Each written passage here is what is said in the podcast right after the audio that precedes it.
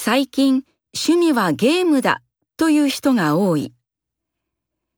ゲームの世界はとても素晴らしくて時間を忘れてしまうのだろう。1時間だけゲームをやるつもりだったのに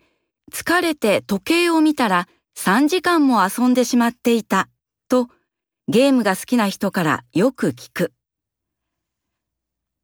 ゲームは楽しいが、それが生活の一番大切なことになってしまったら大変だ。夜寝る時間が短くなって仕事や勉強の時に眠くなったり、やらなくてはいけないことを忘れたりして、いいことは何もない。ゲームがやめられない人は、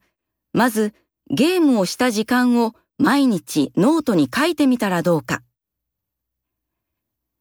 自分がゲームに使っている時間を知れば、きっと考えが変わるだろう。